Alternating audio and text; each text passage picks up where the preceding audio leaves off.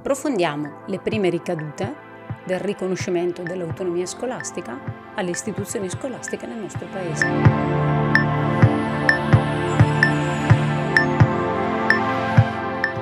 Di seguito all'approvazione del DPR 275 del 1999, ogni istituzione scolastica è stata riconosciuta come autonoma. Pertanto, l'organizzazione che ne consegue nell'intero contesto di appartenenza della scuola è stata completamente rivoluzionata. Prima il sistema era strutturato con il Ministero della Pubblica Istruzione al vertice,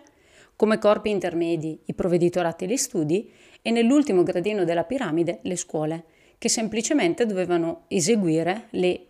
indicazioni e quanto veniva impartito da parte del Ministero. La rivoluzione introdotta, grazie al riconoscimento dell'autonomia funzionale, ha introdotto invece la scuola in un ambito di rete, ossia la scuola, al pari degli altri contesti che abbiamo visto, quindi ministero e provveditorati, diventa protagonista delle scelte. Pertanto potremmo dire che viene inserita all'interno di una rete, il cui obiettivo della scuola è garantire l'istruzione attraverso l'istruzione e la formazione, garantire il successo formativo di ogni studente e studentessa. L'attività della scuola viene esplicitata attraverso un piano dell'offerta formativa che viene approvato dagli organi collegiali dell'istituzione scolastica e che diventa la carta d'identità dell'istituto e dell'attività formativa di quell'istituto. Questo istituto, proprio perché all'interno di una rete, è inserito in un contesto più ampio che include, oltre che gli uffici periferici ed amministrativi della pubblica amministrazione, il più ampio contesto sociale, economico e culturale all'interno della quale la scuola si colloca e con la quale deve avere necessariamente un legame ed un contatto, perché la scuola non può essere assolutamente avulsa dal territorio di appartenenza, ma il territorio deve entrare nella scuola e la scuola deve entrare in relazione col territorio. Per cui capite come il contesto è stato completamente rivoluzionato. Si parte da un contesto a piramide, e si arriva ad un contesto di rete in cui la scuola diventa protagonista. Naturalmente questo comporta una serie di interventi anche relativi agli organismi e agli organi di gestione della scuola e soprattutto eh, per quelle realtà che hanno uno stretto contatto, come abbiamo detto prima essere il Ministero della Pubblica Istruzione e gli uffici allora appunto dei provveditorati. Infatti viene riorganizzata la pubblica amministrazione attraverso il decreto legislativo 300 del 1999 e gli uffici prima di provveditorato diventano ora uffici periferici dell'amministrazione centrale, ossia gli uffici scolastici regionali, attraverso un successivo intervento che è il DPR 17 del 2009.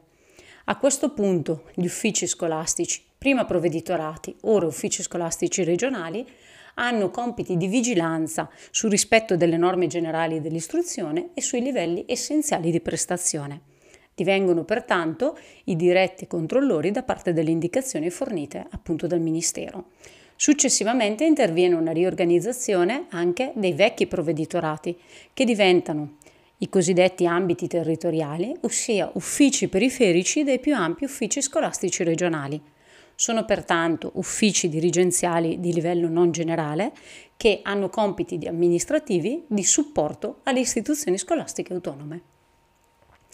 Un altro aspetto che diviene centrale in questa riorganizzazione, in questa rivoluzione potremmo definirla, dell'organizzazione della scuola, è la revisione degli assetti contrattuali. Infatti, il rapporto di pubblico impiego viene progressivamente privatizzato, cioè viene regolamentato non più solo attraverso la legge, ma attraverso il riconoscimento di un contratto, che quindi norma i diritti e i doveri tra il datore di lavoro pubblico e i lavoratori e le lavoratrici.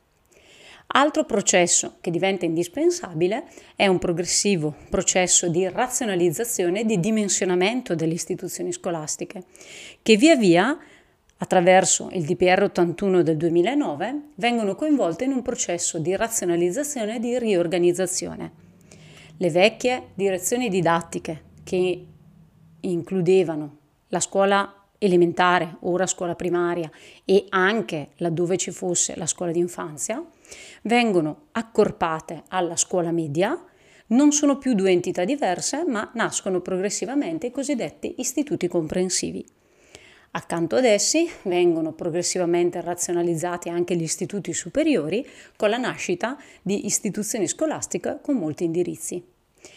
Da un certo punto di vista il processo e il progetto di progressiva verticalizzazione della scuola, che vedremo essere strettamente collegato con l'aspetto più pedagogico e didattico delle indicazioni nazionali,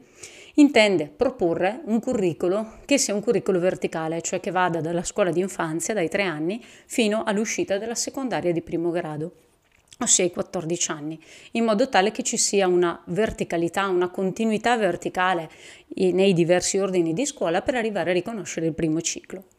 In realtà questo processo, purtroppo, e questo progetto, purtroppo, è stato fortemente influenzato da eh, delle riorganizzazioni a tavolino, quindi ahimè non sempre si è riusciti a dare una ricaduta pedagogica e didattica alla nascita degli istituti comprensivi, ma gli stessi sono stati più fusione di scuole che non sempre sono riuscite a raggiungere l'obiettivo principe di realizzare un curriculum invece di carattere verticale e continuo.